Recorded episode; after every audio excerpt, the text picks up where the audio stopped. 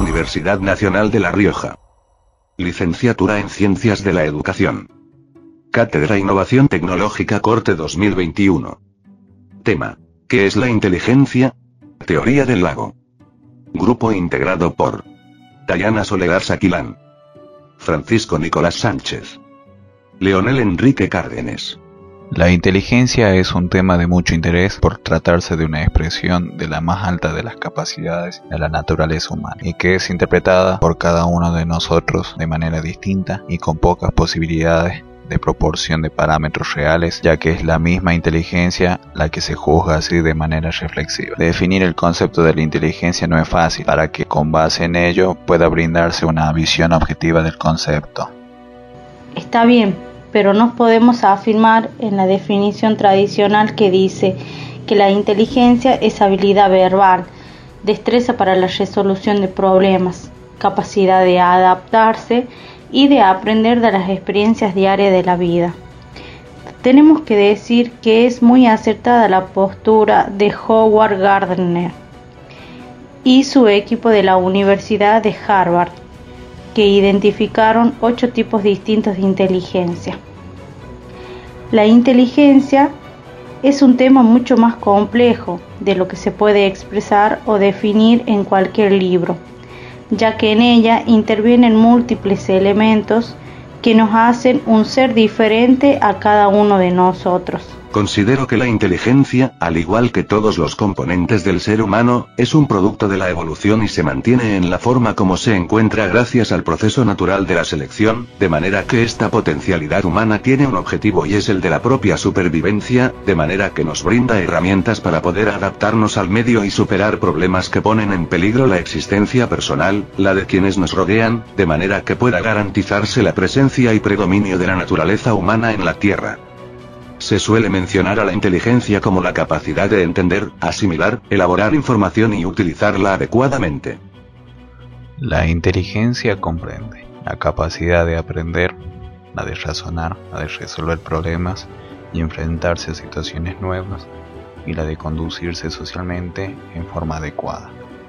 La teoría de las inteligencias múltiples, propuesta por Howard Gardner, menciona que la inteligencia no es vista de manera unitaria, sino que agrupa varios tipos de capacidades, con distintos niveles de generalidades e indiferentes entre cada una de ellas. Podremos decir lingüístico verbal, lógico matemática, visoespacial, musical, intrapersonal, interpersonal y naturalista. Si consideramos que la inteligencia es entendida como la capacidad de entender, asimilar, elaborar información y utilizarla adecuadamente, el razonamiento es parte importante de todo esto. El razonamiento es el proceso y el resultado de razonar. Un razonamiento, por lo tanto, implica una cierta actividad mental que deriva en el desarrollo de conceptos. Estos conceptos pueden emplearse con fines persuasivos o para llevar a cabo una cierta demostración.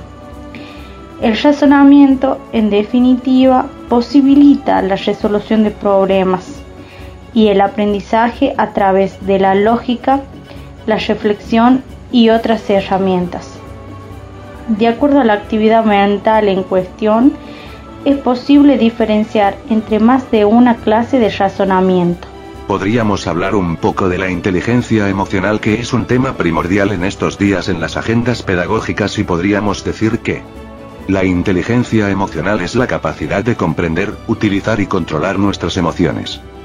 La inteligencia emocional es la cualidad que nos capacita para tener buenas relaciones con los demás y con nosotros mismos.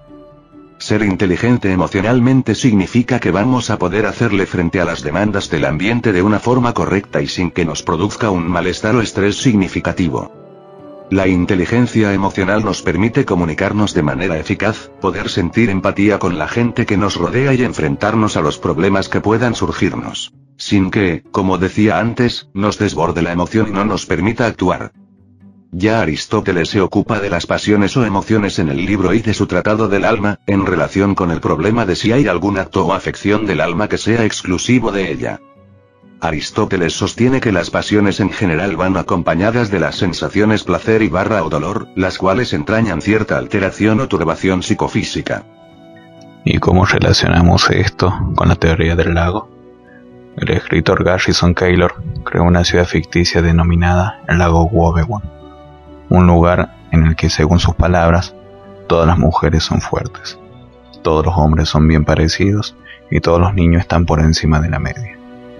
Esta definición dio nombre a un sesgo cognitivo como el efecto del lago Wobegon, el cual consiste en sobreestimar las capacidades positivas y desestimar las cualidades negativas. Este fenómeno se ha denominado también sesgo optimista y se trata de un efecto muy habitual. En concreto, un 95% de los conductores se considera por encima del resto, al igual que la mayoría de los estudiantes.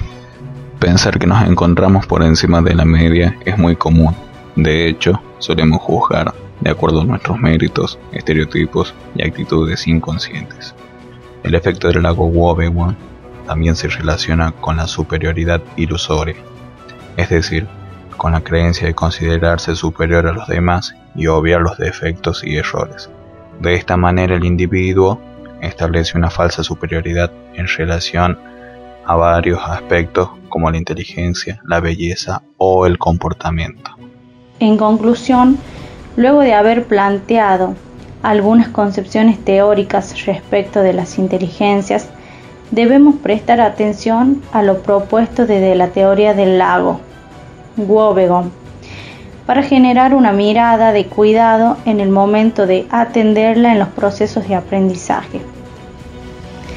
Cierto es que el concepto de las IM y las IE nos hacen mirar la complejidad del ser humano, pero asimismo nos hace detenernos para ser mediadores en las etapas de formación de los sujetos, donde la tarea estará orientada a mirar la IE como una parte importante del sujeto, pero evitar caer en las consideraciones extremadamente positivas situaciones que en muchos casos, lejos de empoderar a los sujetos, de permitirle administrar sus emociones de manera consciente y equilibrada. Propiciemos una realidad ilusoria, donde los estudiantes no logren determinar sus verdaderos alcances.